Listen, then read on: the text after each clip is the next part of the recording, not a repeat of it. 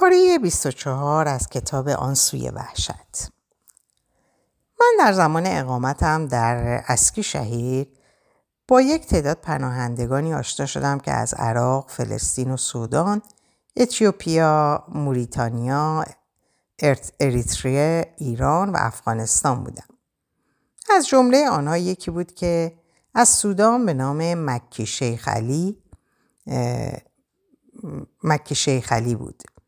مکی شیخ علی آدمی بود صمیمی و مهربون. در آخرین روزهایی که قرار بود طرف کانادا پرواز کنم مکی شیخ علی به من گفت تو که یه آواره افغانی هستی پس حتما تو هم مثل من در زندگی بدبختی زیادی کشیدی.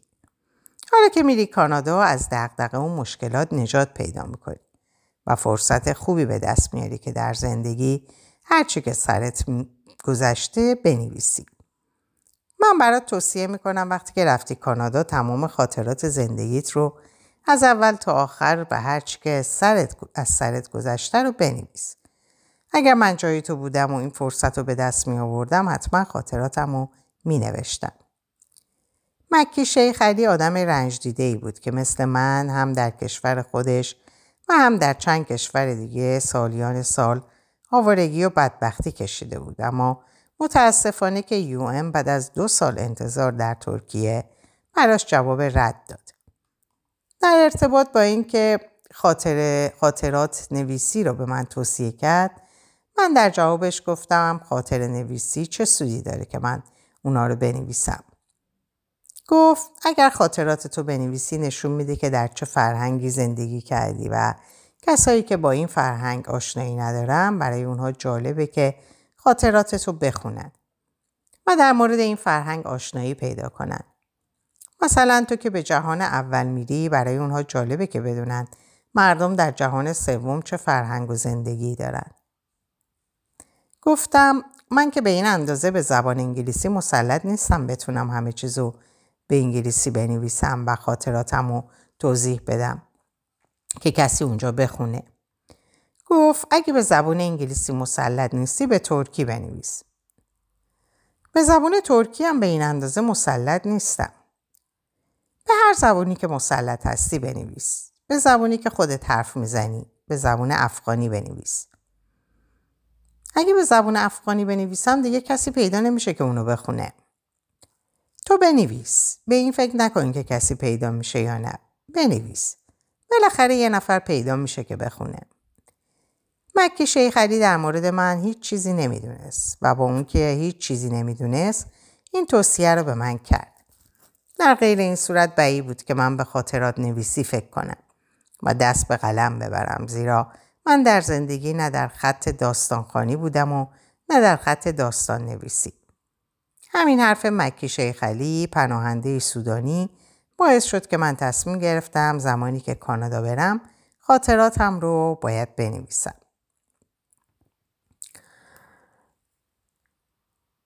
بخش 13 خاطرات واپسی مارچ 2008 در ماه مارس 2008 از فرودگاه استانبول به سوی تورنتو پرواز داشتم. یکی یکی از پولهای رایج ترکیه رو به رسم یادگار با خودم گرفتم و از اسکی شهیر به سوی استانبول حرکت کردم. سه سال قبل در استانبول بودم و بعد از سه سال دوباره استانبول دیدم. دلم برای استانبول تنگ شده بود. زمانی که دوباره استانبول دیدم خواستم که گریه کنم و حتی چشمانم پر از اشک شد. ساعت پرواز که نزدیک شد رفتم داخل فرودگاه و در زندگی برای اولین بار سوار هواپیما شدم. پرواز اول به سوی فرانکفورت بود. من کنار پنجره نشستم. دوست داشتم که در طول راه به عراضی نگاه کنم. هوا ابری و بارونی بود. وقتی که پرواز هواپیما پرواز کرد فقط قسمت کمی از دریای مرمره و شهر استانبول رو دیدم و به زودی هواپیما بر فراز ابرها صعود کرد. تا نزدیکی های مقصد هوا اکثرا ابری بود. فقط در بعضی مناطق کوههای سرسبزی از خالیگاه های وسط ابرها پدیدار گردید. زمانی که به مقصد نزدیک شدیم هوا کاملا آفتابی شد و عراضی نمایان گردید. شهرهای کوچیک و بزرگی نزدیک به هم, به هم عراضی سرسبزی را پلنگی کرده بودند و شهر فرانکفورت نیز یکی از جمله آنها بود که هواپیما به اون فرود اومد. بعد از چهار پنج ساعت توقف سوار هواپیمای دومی شدیم و هواپیما به مقصد شهر تورنتو به سوی کانادا پرواز کرد. من در اول خیال می‌کردم که شاید هواپیما روی خط مستقیم به سوی تورنتو حرکت کنه و از فراز کشورهای بلژیک و بریتانیا عبور کنه. اما صفحه نمایشگر در داخل هواپیما خط پرواز نشون داد که هواپیما از استقامت سواحل شمال غرب جرمنی خط منحنی رو بر فراز اقیانوس اطلس میپیماید و سپس از فراز خاک لابرادور و کبک به سوی تورنتو میره. این بار نیز کنار پنجره بودم تا مناطق ساحلی و قسمتهایی از اقیانوس اقیانوس رو ببینم. هوا آفتابی بود و دوباره ابرهای زخیم روی اقیانوس رو فره گرفت. بعد از چند ساعت در بعضی مناطق هوا آفتابی شد و تمام عراضی رو برف پوشونده بود. اون روز 5 6 ساعت از روزهای دیگه برام طولانی تر شد چون همزمان با اختلاف روز هواپیما نیز به سمت غرب در حال حرکت بود. هنگام شام بود که هواپیما در شهر تورنتو فرود آمد و مسافران پیاده شدند. سیزده چهارده نفر پناهندگان دیگه نیز از استانبول با من یک جا پرواز کردند. از جمله اونها یک نفر با من در تورنتو موند و بقیه به شهرهای دیگه رفتند. امروز 18 مارچ بود و دو روز به نوروز مونده بود. هوا هنوز سرد و زمستونی بود. زمستون 2008 رو می‌گفتن که سردترین زمستون ایالت آنتریو طی چهل سال اخیر بوده. در فرودگاه برامون کفش، دستکش و کاپشن زمستونی دادن. یه نفر از کارکنان سازمان مهاجرت دنبالمون اومد و به فرودگاه و ما را از به مرکز پذیرایی راهنمایی کرد.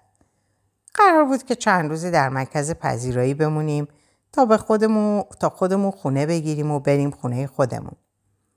من در تورنتو هیچ کس رو نمیشناختم. لذا تصمیم گرفتم که ابتدا از مناطق مختلف شهر دیدن کنم و سپس یک منطقه رو برای سکونت گزیدن انتخاب کنم.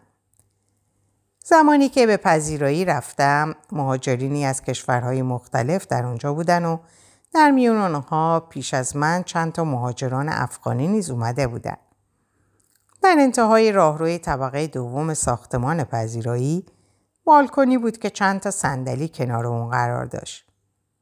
یه روزی در اونجا بالای صندلی نشسته بودم.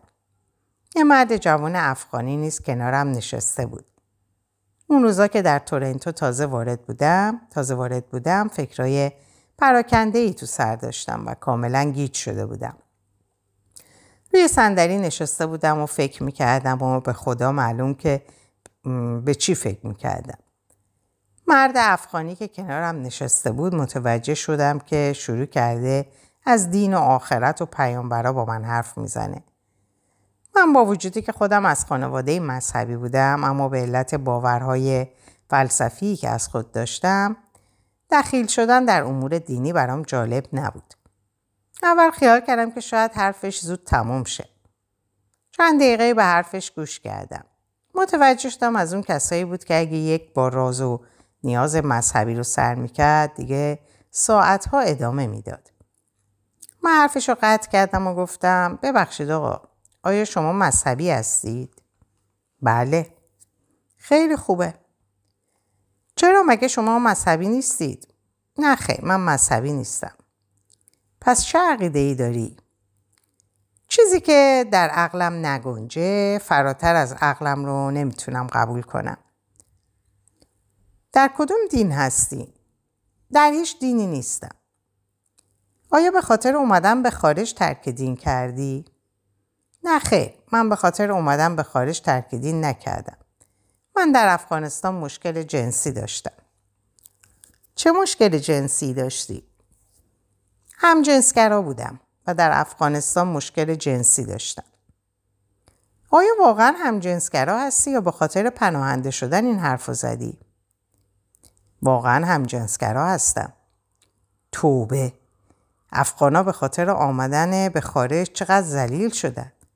من اصلا تصورشو نمی‌کردم که یک افغان بخواد انقدر زلیل شه. روز بعد اون موضوع همجنسگرا بودنم رو به پنج نفر افغانهای دیگر که در اونجا بودن تعریف کرد. دو تا از اونا به این موضوع حساسیت نشون دادن و بقیه هیچ بدبینی نشون ندادن. یکی از اونا که حساسیت نشون داد در تورنتو یه دوست افغانی داشت که دوست 6 سال قبل تورنتو اومده بود و اسمش رحیم بود. رحیم به دیدن اون به مرکز پذیرایی اومد و اون موضوع همجنسگرا بودن اما به رحیم تعریف کرد. رحیم از اون آدمایی بود که هم حساسیت هوموفوبیک یا ضد همجنسگرایی داشت و هم از نظر منطقی از کل پوکترین آدمای دنیا بود که اگه کسی به اون برخورد می‌کرد انگار به کوره راه بنبستی برمیخورد که دیگه راه برگشتی هم نداشت. رحیم با من وارد گفتگو شد به گونه ای که حرف خودش رو به من بقبولونه تا من در آینده این حرف رو به هیچ کس دیگه تکرار نکنم. رحیم به من گفت شش سال میشه که من در تورنتو زندگی می‌کنم. حرفی رو که تو می‌زنی تورنتو مرکز این حرفها و مرکز همجنس, همجنس بازان دنیاست. به خاطر اینکه تو افغان هستی لطفا غرور و حیثیت و آبروی افغانا رو حفظ کن. همجنس بازا از کسیفترین و پسترین و بیارزشترین و بیشخصیت ترین و مسخره ترین مردمان دنیا هستند. این گند و کسافت از هر ملتی بی اندازه زیاد سر زده. اما از افغانی تا حالا کسی نگفته که من هم جنس بازم. این حرف رو در هیچ جای دیگه تکرار نکن. برادرانه برات میگم. لطفا راه درست رو انتخاب کن. اگه به فکر شخصیت خودت نیستی سعی نکن که با غرور و حیثیت و آبروی افغانا بازی کنی. البته من به خاطر خودم میگم. تو به بد افغانها هیچ کاری نمی‌توانی بکنی. من مطمئن باش که اگه بخوای به بد افغانها کاری کنی هزاران افغانی با غیرت و با وجدان در اینجا هستند که از دنیا نابودت می‌کنن. در اون صورت اولا که خودم تو رو زنده نخواهم گذاشت اما اونقدر افغانهای با غیرت و با وجدان زیاده که من به, نوبت به من نوبت نخواهد رسید. به این صورت در همون روز اول رحیم دو سه ساعتی با من نشست و بحث کرد. منم عادت داشتم که در مقابل هیچ کس بی جواب نمیشستم. تا جایی که ممکن بود براش دلیل گفتم تا اینکه از حرفم ناراحت نشه و سوء تفاهمی هم باقی نمونه. رحیم به هیچ دلیل قانع نشد و راهش رو دو, راه رو پیش روم قرار داد که یکی از اون دو راه رو باید انتخاب کنم. راه اول این که خودم رو اصلاح کنم و با او از راه دوستی و رفاقت پیش برم تا اون هم از هر نظری راهنمایی و کمکم کنه. و راه دوم این که غرور و حیثیت و آبروی افغانها رو نادیده بگیرم و به راه گذشتم یعنی به همجنس بازی ادامه بدم تا اون از دنیا نابودم کنه. رحیم مردی بود 37 ساله از نظر تنوع و قدرت بدنی در سطح افغانها تنومند و قدرتمند خودش رو به من خوب شناسون. زورنمایی زیاد کرد. خاطرات زیادی از گذشتش تعریف کرد. هم خشم و قهرش و هم مردونگی و گذشتش رو به من نشون داد. اینو همه می‌دونن که در دنیا آدمای فیلمی خودنما و خیال پرداز و رویا پرور زیاد پیدا میشن. از دورایی رو که پیش روم قرار داد من راه اصلاح پذیری و رفاقت رو با اون رو انتخاب کردم. علت عدم آگاهیش از اون ترس موقتی برای من به وجود اومد که مبادا یه روزی سوی قصدی نسبت به من بکنه. اما علت اصلی این که من راه رفاقت با اونو انتخاب کردم ترس نبود بلکه من به گونه ای راه رفاقت با اونو انتخاب کردم که انگار آدم بخواد با یه بچه رفیق شه تا اونو به اجتماعی شدن به اجتماعی شدن تشویق کنه. در طول چند روز من و رحیم چندین بار با یکدیگه نشستیم، قدم زدیم، حرف زدیم. رحیم از نظر سنی چند سال از من بزرگتر بود اما از نظر فکری خیلی ساده و ابتدایی بود.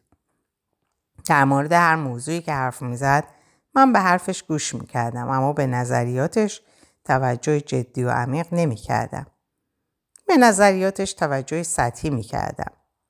در زبان نظریاتش در زبان نظریاتش رو تایید می‌کردم و می‌گفتم بله عینا به مثلی که آدم بخواد با یه بچه خیلی دوستانه و شونه به شونه پیش بره البته اون بیچاره در کوتاه فکری تقصیری نداشت چون طبیعتا حتما در شرایطی قرار نگرفته بود که فکرش رشد کنه. من اونو هم مثل یک بچه و مثل یک آدم بزرگ دوست داشتم. دوستی من و رحیم چندین روز دوام یافت. من با تمام افکارش بدون هیچ گونه ناراحتی اونو تحمل کردم.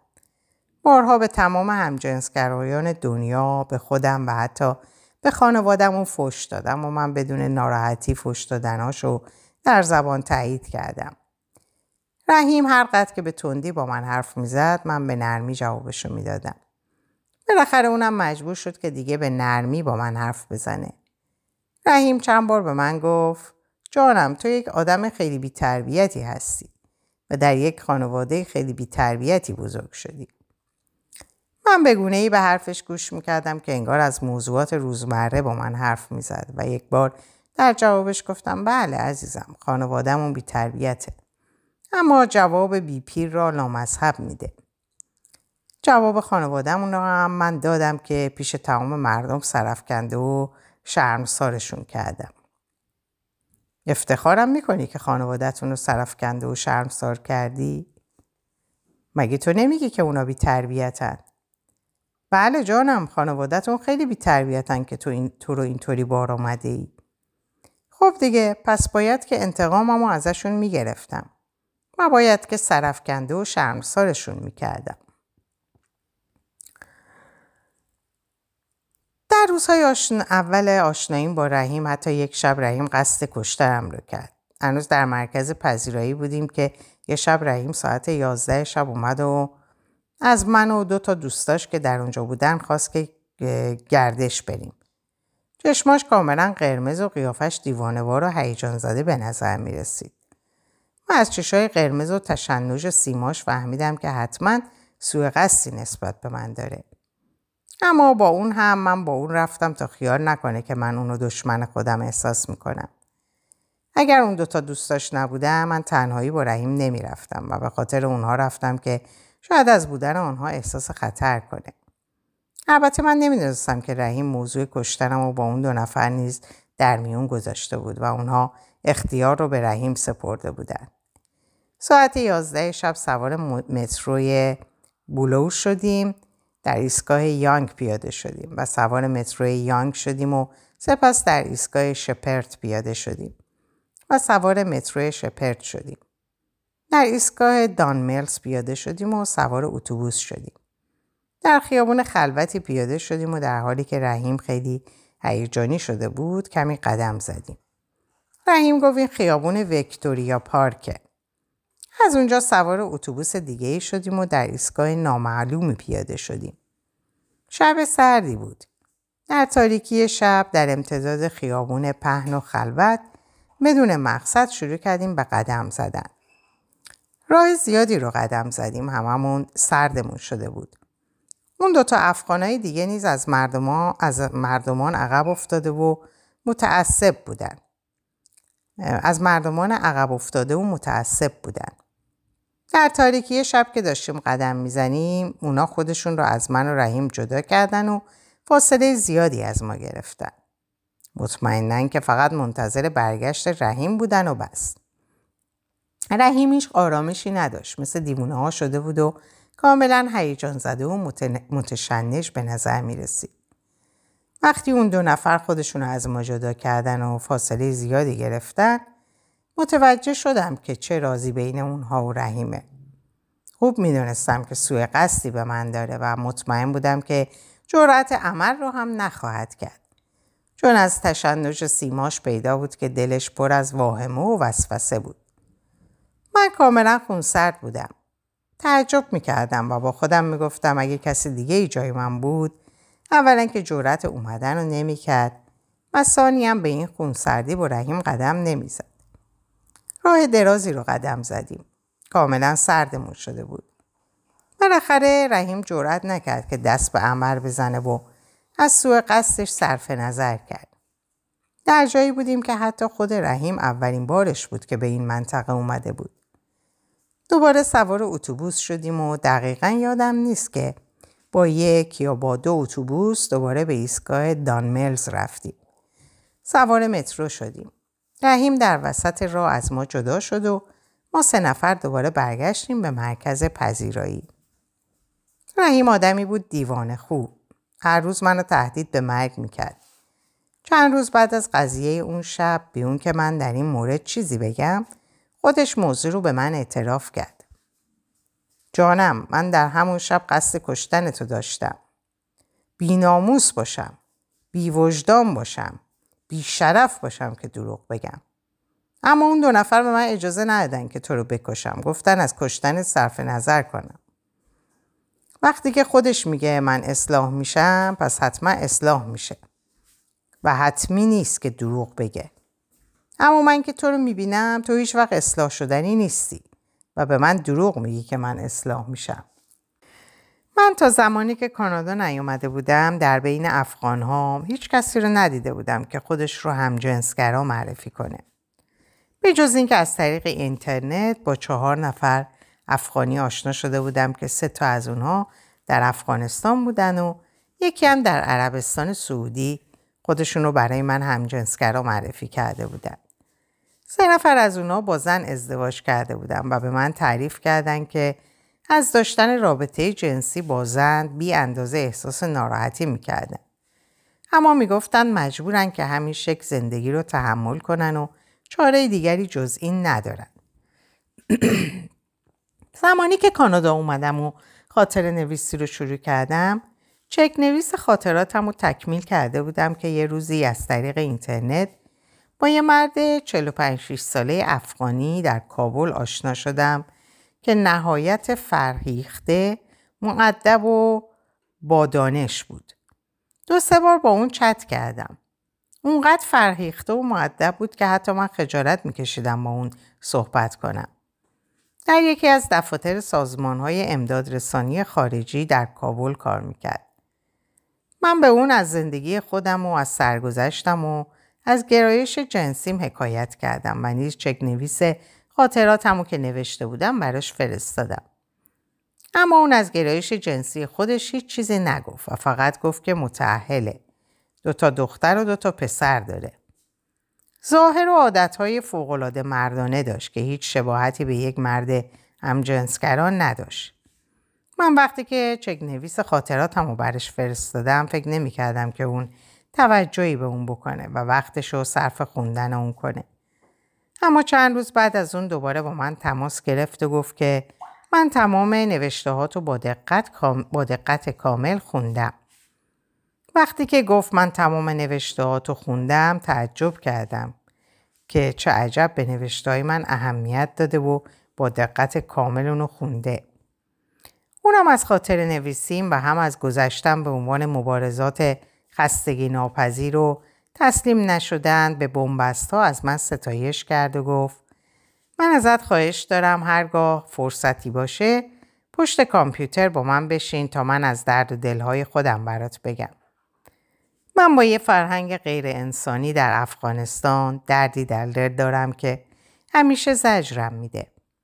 در زندگی تا حالا به هیچ کسی نتونستم از درد دلم بگم و فقط به تو می‌تونم بگم تا دیگه دلم آروم بگیره.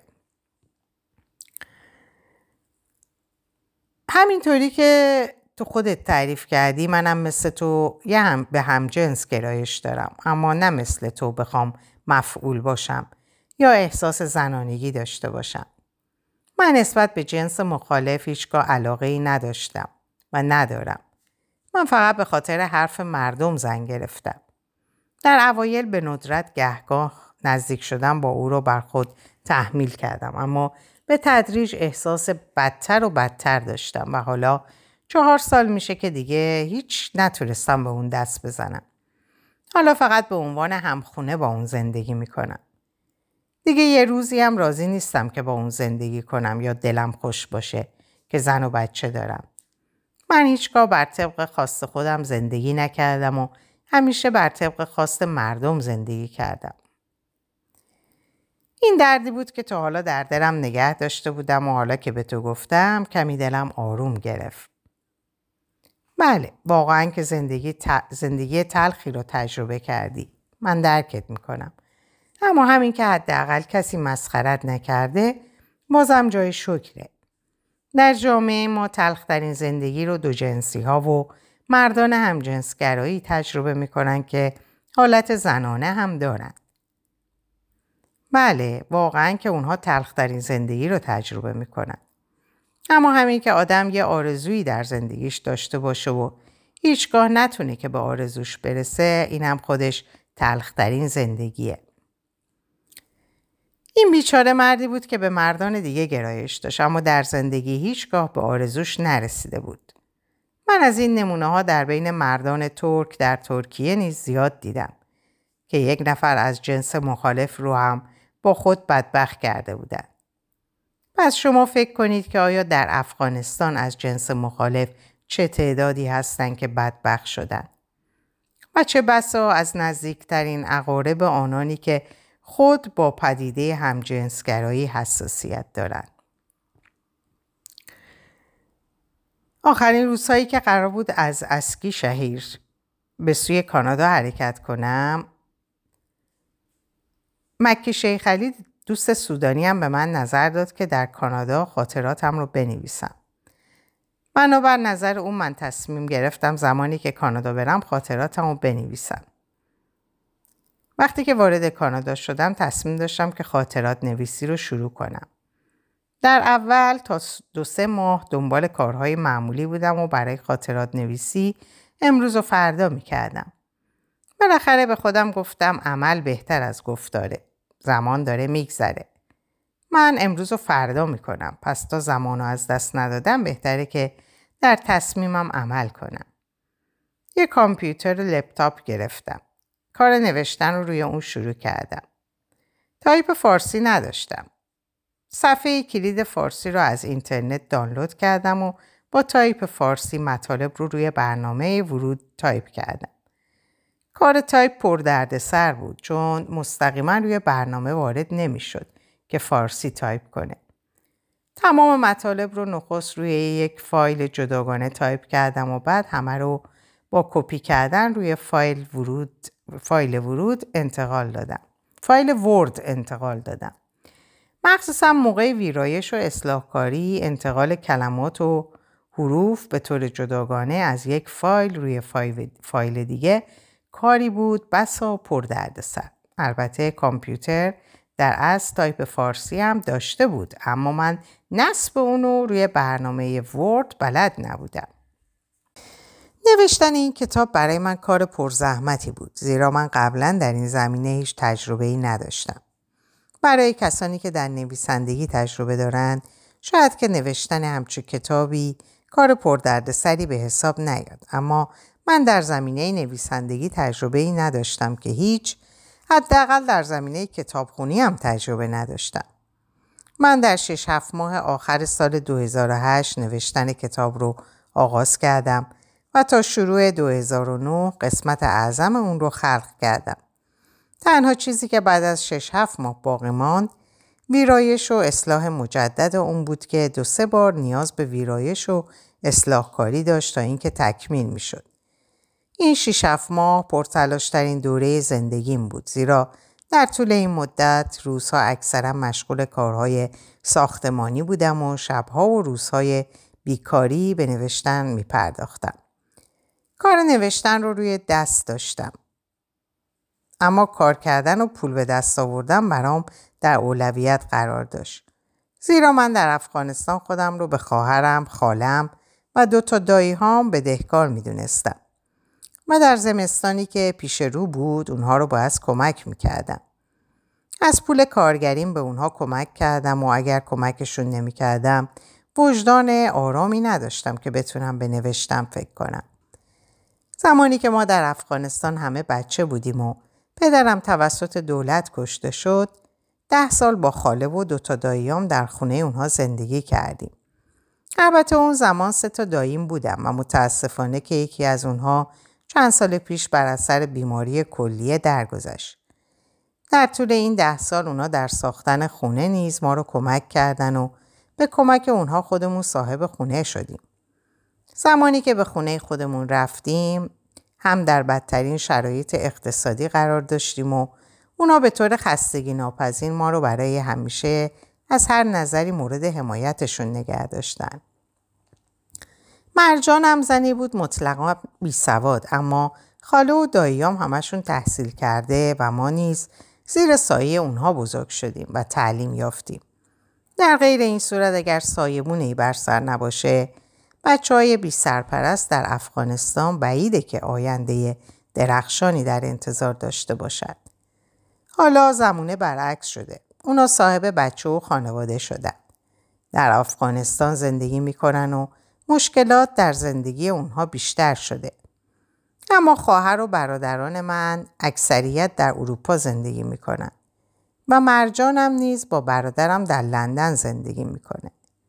خلاصه این که من به خاطر بدهکار بودن خودم از احسانی که خاله و داییهام در حق ما کرده بودن یادآور شدم. فشرد خاطرات زندگیم تا این لحظه در همینجا به پایان رسید.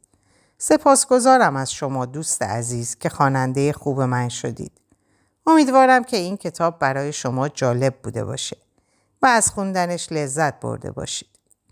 به امید سلامتی و شادابی، خورسندی و پیروزی و بهروزی، عمر دراز و سرافرازی شما حمید نیلوفر و منم در اینجا به پایان این کتاب می‌رسم و براتون آرزوی سلامتی ساعات و اوقات خوش و خبرهای خوش دارم. خدا نگهدارتون باشه.